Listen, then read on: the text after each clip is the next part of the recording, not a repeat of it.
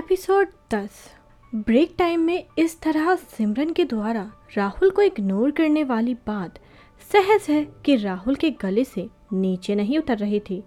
कभी कभी तो ऐसा लग रहा था जैसे वो राहुल के घर पे चोरी वाली घटना को लेकर अब तक राहुल और उसके घर वालों से रूठी बैठी है। मगर फिर दूसरे पल ही ख्याल आता कि कहीं ऐसा तो नहीं कि अब वो देवांशु के करीब जा रही हो। और जैसे ही ये ख्याल आता कि वो देवांशु के करीब जा रही है, राहुल परेशान उठता। जब राहुल ने अपना व्हाट्सएप खोला तो देखा कि सिमरन के सौ से ज़्यादा मैसेज आ चुके थे और सब मैसेज में वो सिर्फ़ यही पूछ रही थी, राहुल, तुम्हें क्या हुआ है? तुम इतने नाराज़ क्यों हो? कोई दिक्कत है? तो मुझे बताओ ना, प्लीज़। और इसी तरह के कई सारे मैसेज भरे पड़े थे मोबाइल में।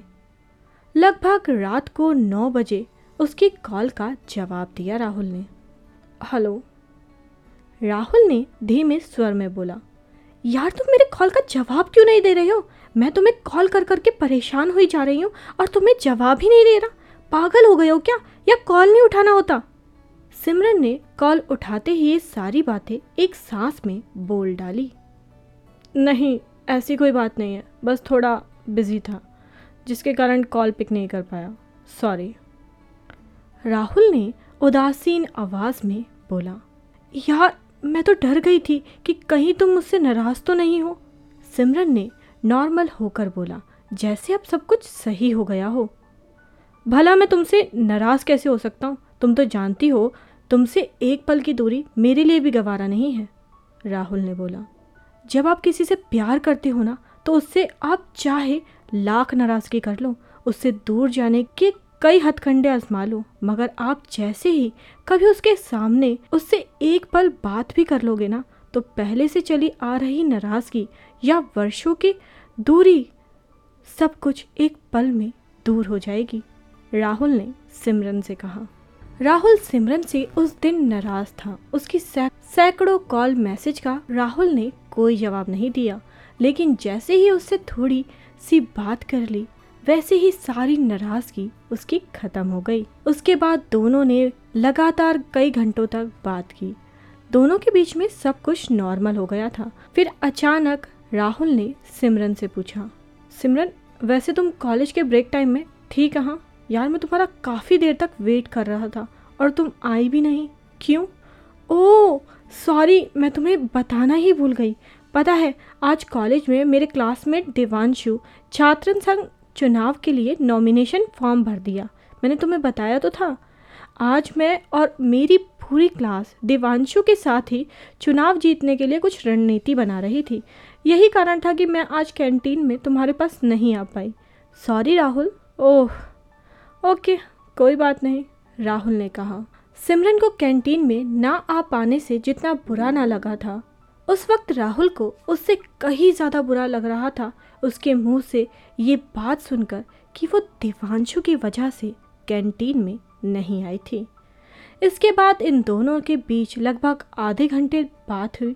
उसके बाद राहुल ने गुड नाइट बोलकर और दोनों सोने चले गए।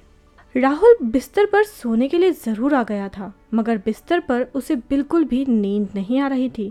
राहुल को सिमरन के मुँह से बार बार देवांशु का नाम सुनना, उसके दिल को बिल्कुल भी रास नहीं आ रहा था। वैसे तो सिमरन और देवांशु के बारे में आज तक कॉलेज में किसी के मुँह से कोई बात नहीं सुनी थी, जिससे उसे चिंता करने की ज़रूरत हो।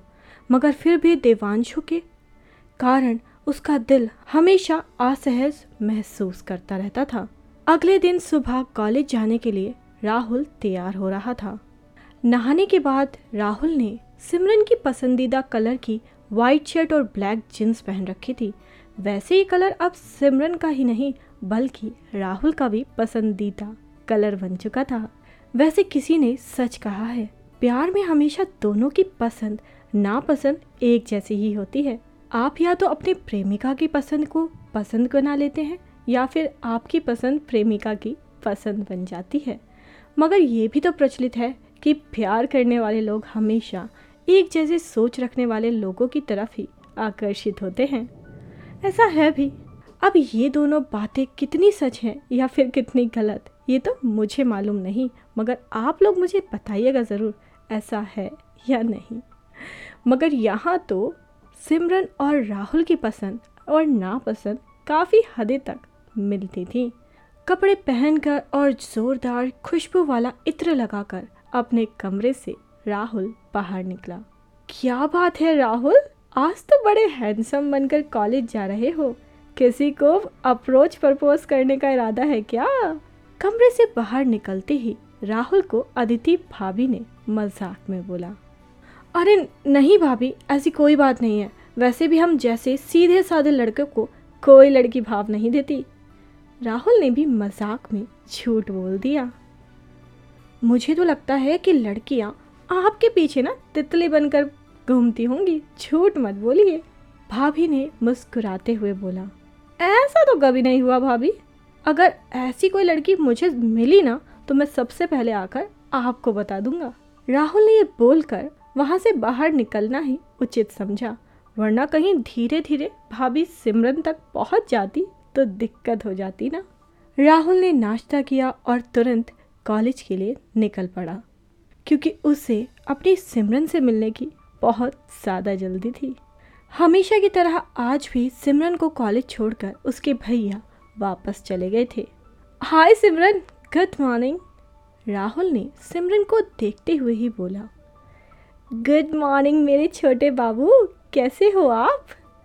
सिमरन ने मुस्कुराते हुए बोला। सिमरन जब भी राहुल का निकनेम छोटे से उसे संबोधित करती थी, तब राहुल समझ जाता था कि आज वो बहुत अच्छे मूड में है। दोनों कॉलेज के मेन गेट से एक दूसरे के हाथ को थाम कर धीरे धीरे कॉलेज की बिल्डिंग की तरफ़ बातें करते हुए बढ़ने लगे। इस बीच दोनों को कई क्लासमेट ने हाय हेलो बोलकर जा रहे थे, जिसके कारण दोनों के बीच बातचीत में खलल पड़ रही थी। दोनों कॉलेज की लाइब्रेरी की ओर आगे बढ़ रहे थे उसी बीच। देवांशु अपने कई दोस्तों के साथ वहाँ पहुँचा और उसने सिमरन को बोला good morning Simran. Good morning Devanshu. Simran, अपने क्लासमेट और पार्टी के सभी मेंबर तुम्हारा ही इंतज़ार कर रहे हैं, देवांशु ने बोला। क्या बात है? आज कॉलेज में लोग मेरा इंतज़ार कर रहे हैं। वो भी सुबह सुबह कोई खास बात है क्या? बता दो। सिमरन ने खुश होते हुए बोला। उस वक्त सिमरन देवांशु से बहुत खुश होकर बातें कर रही थी और राहुल उसके बगल में एक अनजान व्यक्ति सा मूर्त बनकर चुपचाप खड़ा था। अरे, वो चुनाव प्रचार के लिए कुछ स्लोगन लिखने थे। सब लोग स्लोगन लिखने के लिए कई लड़के लड़कियों के नाम सुझा रहे थे। लेकिन मैंने साफ़ बोल दिया कि मेरे चुनाव प्रचार के लिए स्लोगन सिर्फ़ और सिर्फ़ सिमरन लिखेगी। क्योंकि सिमरन जैसा स्लोगन कोई नहीं लिख सकता। तब से ही ये सब लोग ना तुम्हारा पेश बेसब्री से इंतज़ार कर रहे हैं। देवांशु ने बोला रियली थैंक यू देवांशु तूने स्लोगन लिखने के लिए मेरा नाम सजेस्ट किया। रियली मुझे स्लोगन लिखने में बहुत मज़ा आता है। सिमरन इतना खुश होकर बोल रही थी, जैसे वो भूल चुकी हो कि उसके साथ राहुल भी है। ठीक है, सिमरन, चलो क्लासरूम में कुछ मीटिंग करनी है। ये बोलकर देवांशु वहाँ से आगे बढ़ गया। लेकिन जाते वक्त राहुल को दोनों आँखों से घूरता गया। उसकी इस हरकत ने राहुल का खून खुला दिया। राहुल अच्छी तरह से जानता था कि वो सिमरन को पसंद करता है और वो छात्र संघ चुनाव के बहाने सिमरन के करीब आना चाहता है। राहुल को उस वक्त लगा कि वो सिमरन को देवांशु से दूर रहने को बोल दे। मगर वो ये नहीं चाहता था कि सिमरन इन बातों का अलग मतलब निकालकर राहुल से नाराज़ हो जाए। इसलिए राहुल ने उस वक्त कुछ नहीं बोला और दोनों अपनी अपनी क्लासरूम में चले गए।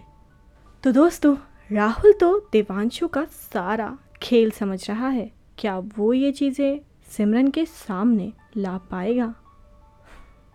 इसी के साथ हमारा ये एपिसोड ख़त्म होता है। थैंक यू सो मच दोस्तों।